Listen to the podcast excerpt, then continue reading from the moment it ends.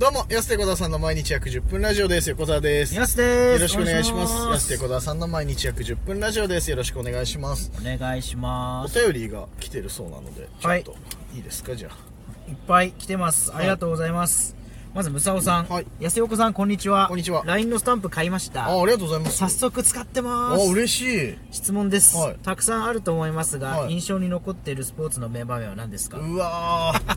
れはもう意外とめっちゃやってないな、ねこれは。あー、やってないね。うん、まあややってないかも。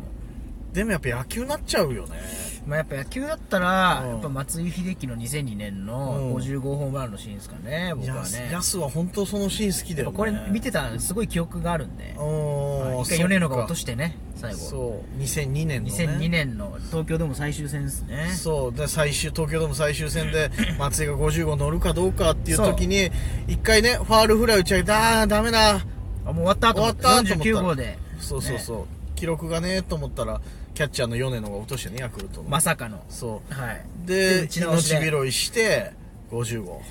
まあね、五十嵐亮太当時だったんですけどね、うん。いい球投げたんだけどね、やっぱ松井がレフトにホームランをそうそう打つっていう。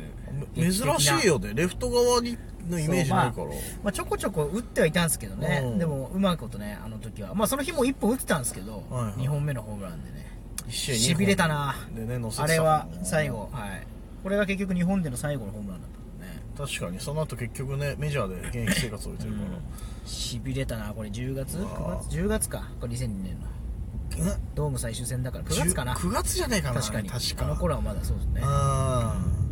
吸ったと思うな確か。よかったな、そうそれで言ったらやっぱ北側のホームランになっちゃうなああ代打逆転、うん代打逆